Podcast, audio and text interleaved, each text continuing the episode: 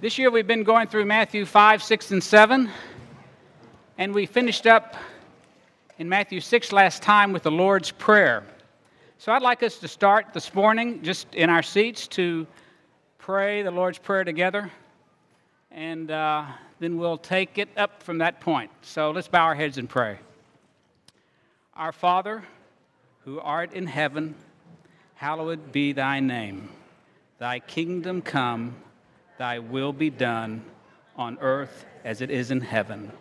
Give us this day our daily bread, and forgive us our trespasses as we forgive those who trespass against us.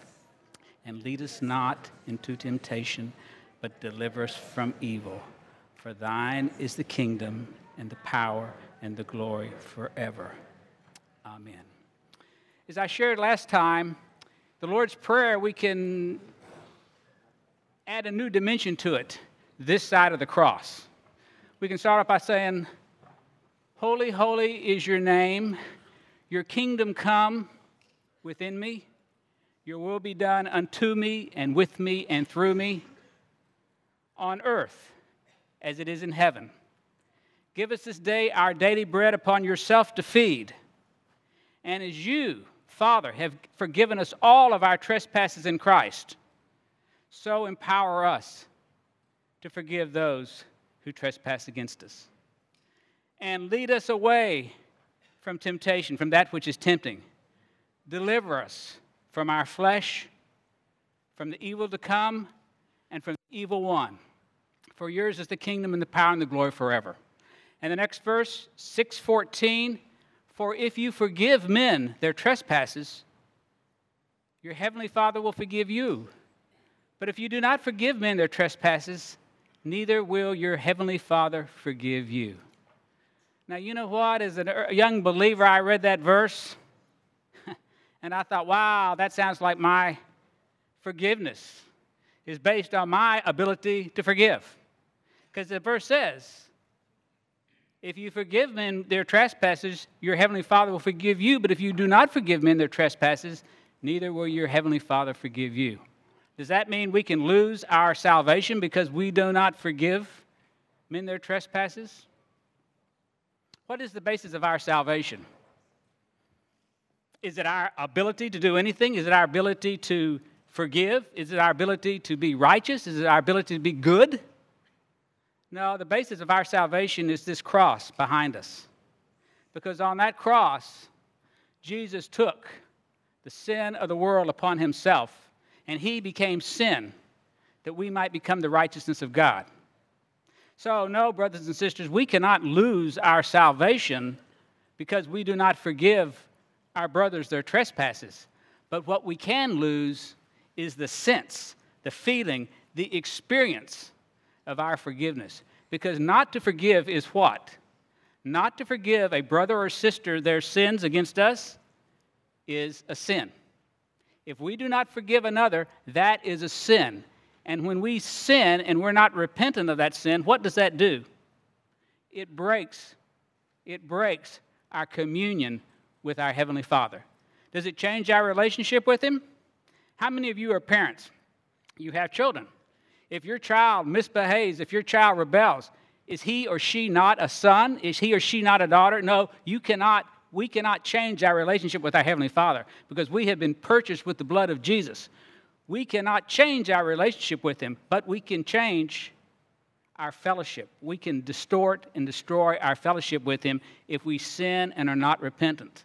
So, if we have a brother or sister that we have not forgiven, that is sin. And if we do not repent of it, then fellowship with Father is broken. And what happens when fellowship with Father is broken? Fellowship with the Holy Spirit's broken, Christ's power in us is broken, the abiding, abiding life of Christ in us is shattered.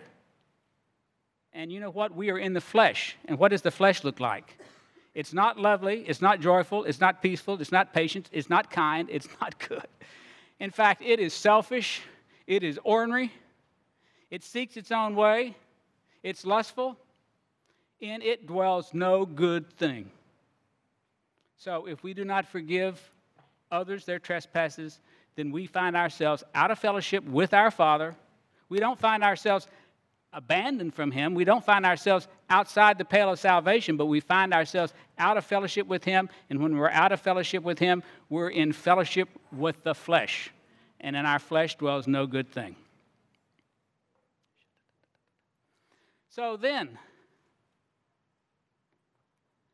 Jesus goes on to say, If you do not forgive men their trespasses, neither will your Father forgive you yours.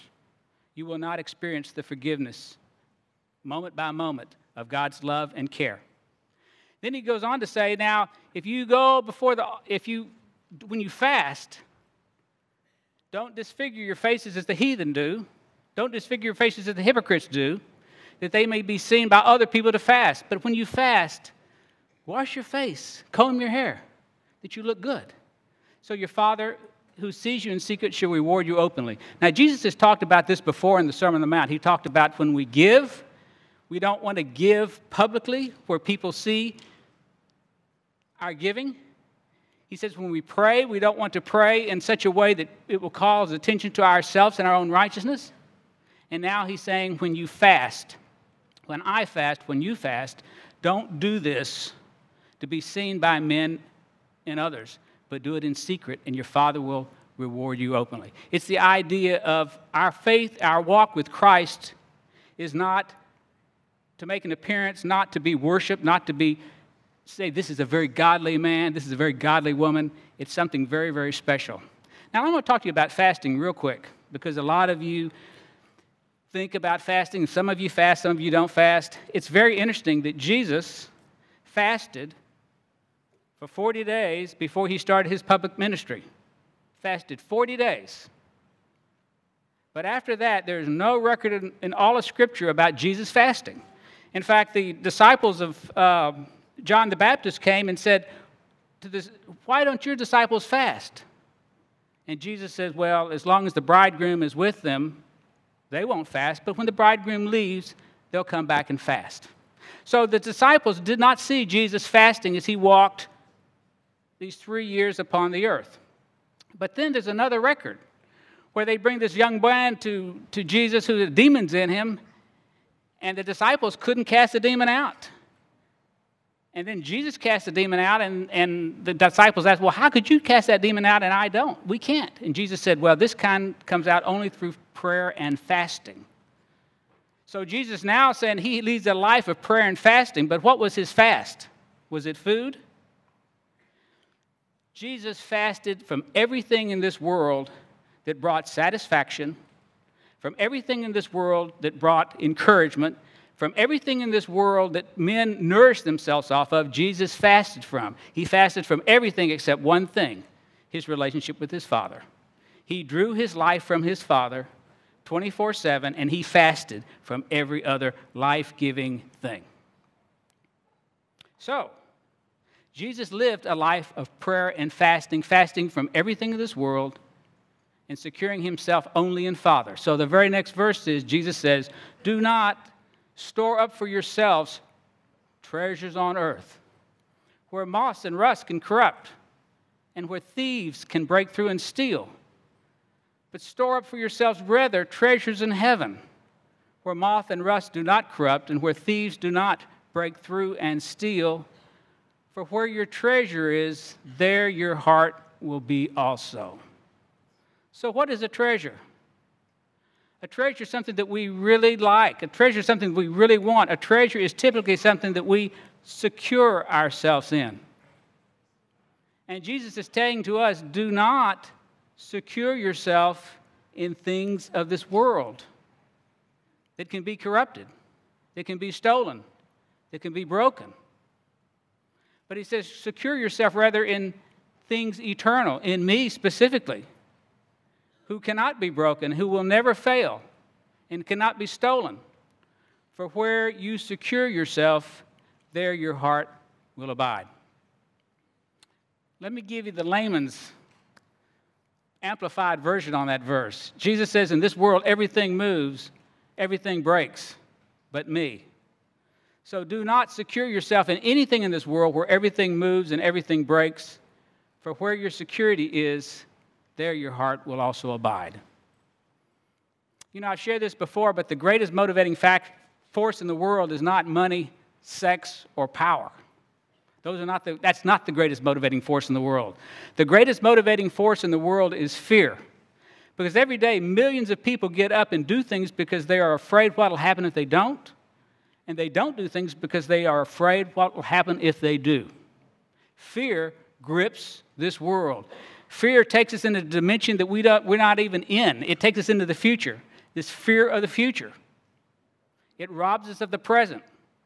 And we talked a couple weeks ago. Where were you this week?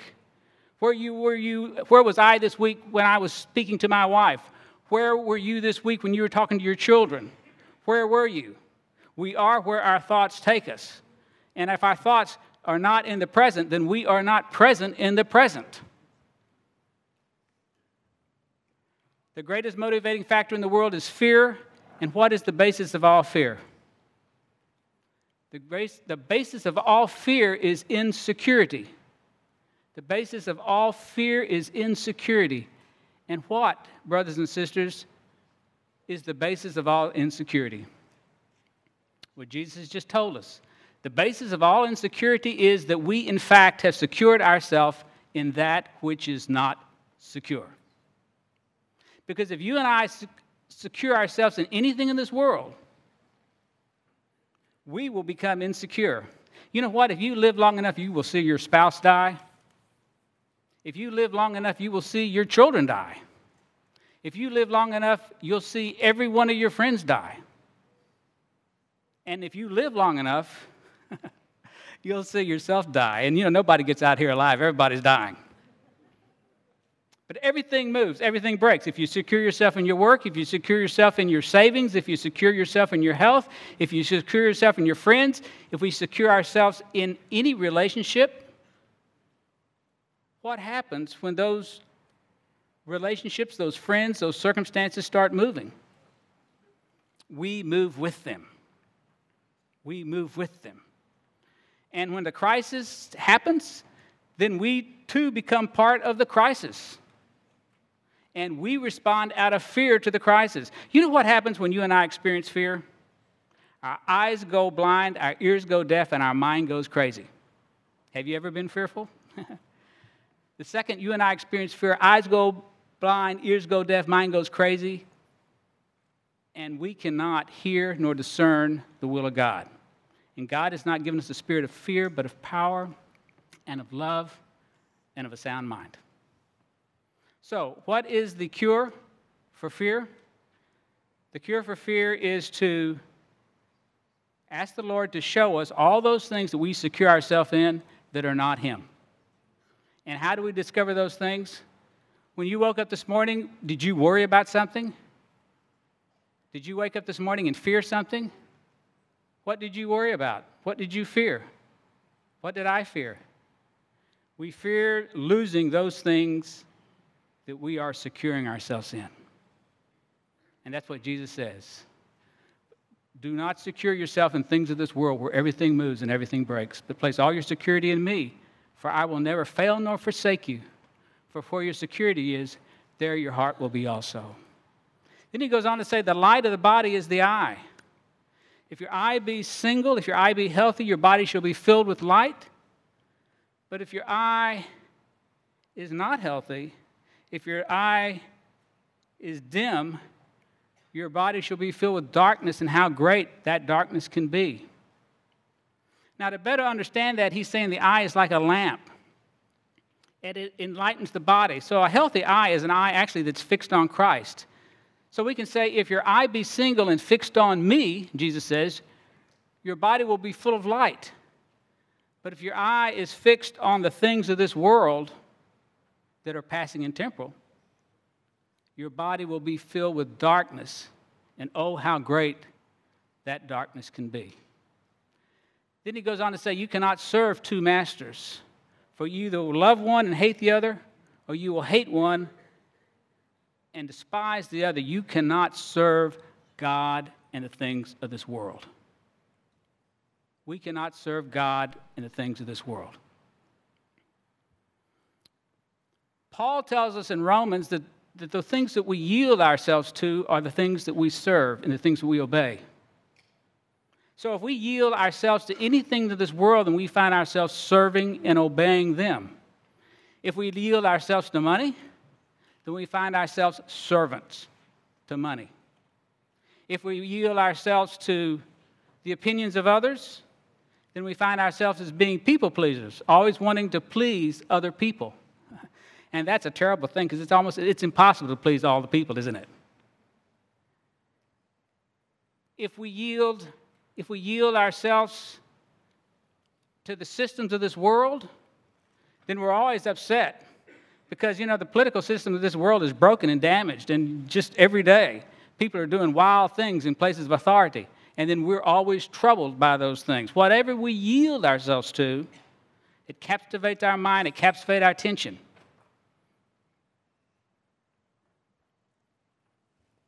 So Jesus goes on to say, Now, why are you worried? He says, Consider. Consider the fowls of the air, the birds.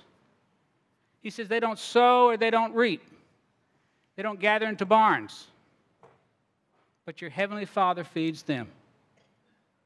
Have you ever seen a bird sowing seeds? Have you ever seen a bird going and, and reaping? He doesn't do that. It's amazing. You know how well God takes care of birds? Do you realize there's billions of birds in the world? You know, you would think that if you walked around, you'd see dead birds all over because dead birds die all the time. Where are all the birds when they die? Have you seen a dead bird lately? Billions of birds die every moment. Where do they go? Father takes care of birds.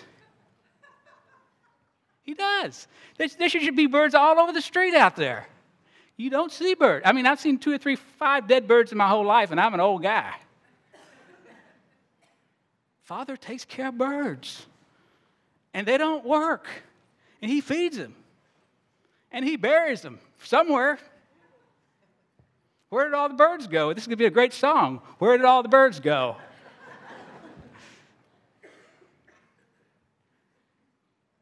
Why are you worried? He says. Consider the birds.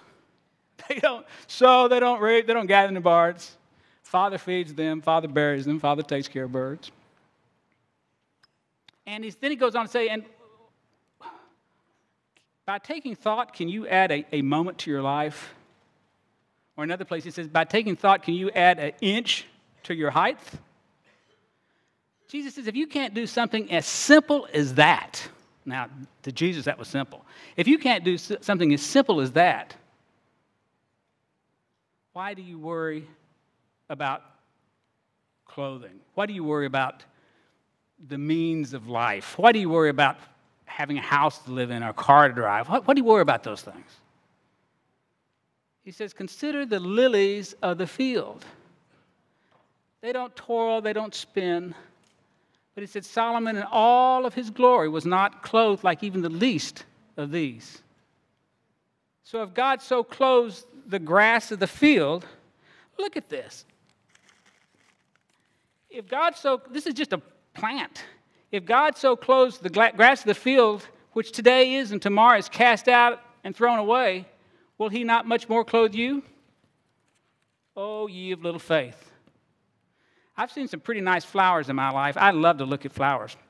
It's amazing if you look at flowers. Every one is, I mean, you look at rose, uh, on my little iPhone over there, I've got maybe 200 flowers. I just take pictures of different kind of flowers. Each one is an amazing art work of God. And he does this to just plants.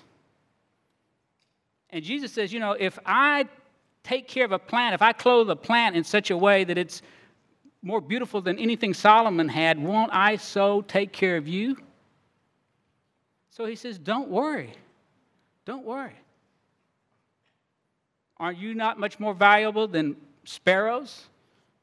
Are you not much more valuable than plants? I got you covered. Now, what doesn't he have covered? Paul talks about, he says, you know, having clothes on your back and food in your stomach, therewith be content. He doesn't promise us Maseratis. He doesn't promise us $2 million houses. He doesn't promise us mink coats. But he promises that the means, the necessities of life will be completely met every day and to trust Him and to trust Him with that. For where your treasure is, there your heart will be also. Now, you know, we talk a lot about abiding here. And the reason we talk about it so much is that every day, every moment, there's a thousand voices that say to each one of us, Abide in me, abide in me, abide in me. Whether it's our work, whether it's our spouse, whether it's our friends, whether it's sports, abide in me, abide in me, abide in me, abide in me. And to the extent we abide in anything other than Jesus, we do not abide in him. And when we do abide in anything other than Jesus, and that thing we're abiding in gets threatened, starts moving, what do we do? We become threatened, we start moving, we're in crisis. Our eyes go blind, our ears go deaf, our mind goes crazy, and then we do everything we possibly can to try to save that situation.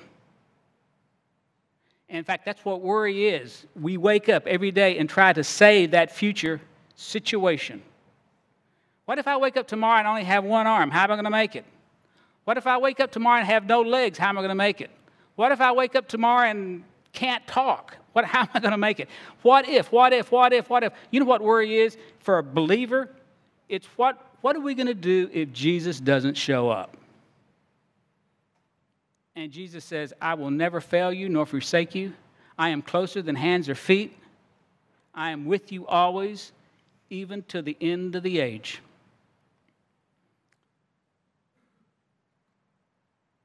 Jesus cast himself into hell.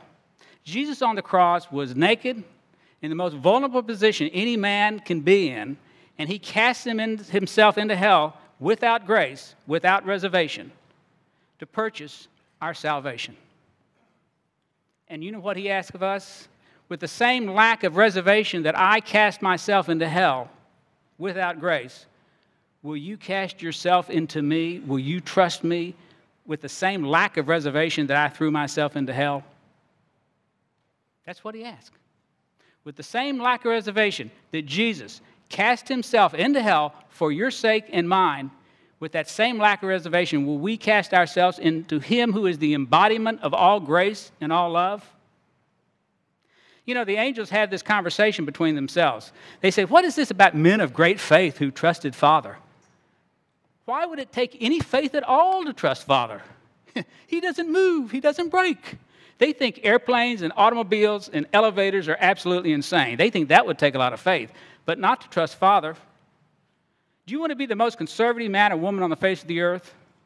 If you want to be the most conservative person in the face of this earth, trust Father, trust Jesus with all your heart, with all your soul, with all your strength, with all your mind, because trusting Him with all our heart, soul, mind, and strength, we have 100% assurance 100% of the time that He will never fail or forsake you.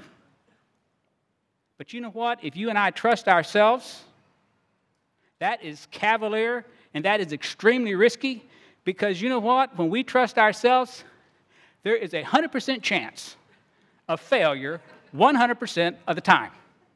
And if you and I are trusting ourselves, if you and I are living out of our own resources, you know what? There is due good cause to worry because there's a 100% failure. But to trust Him, to love Him, with all of our heart, all of our soul, all of our strength, all of our mind is so good. It's so conservative. It always works 100% of the time. And that, brothers and sisters, is what He redeemed us, what He saved us to do to cast ourselves upon Him without reservation, that He might live His life through us without reservation. Major Thomas years ago said he gave himself for us so he could give himself to us so he could live his life through us. And that, brothers and sisters, is what he wants to do. He wants to live his life through you, through me. He says, Abide in me, and I will abide in you. And what we experienced here at this table today, we partook of the body and blood of Jesus, metaphorically and supernaturally, because something supernaturally happens here at this table. And He wants us to take what we've experienced today out into the world, abiding in Him. Let me pray for us. Father, we thank you for your word. We thank you, Lord Jesus, that you became man, you became flesh, you dwelt among us, you, you spoke in, in, in simple terms about very complex and difficult things, but simply of the heart of man. And Father, I pray that you would give us all the grace to, to trust you, to give ourselves to you without reservation, that you might live your life through us without restriction this day forth and forevermore. And Father, we do thank you for this season of Advent, uh, the coming of your Son into the world, the ushering of your kingdom into this world, Father, and the paving the way for our salvation and for the salvation of all who you call to yourself. And we make this prayer in the name of Christ. Amen.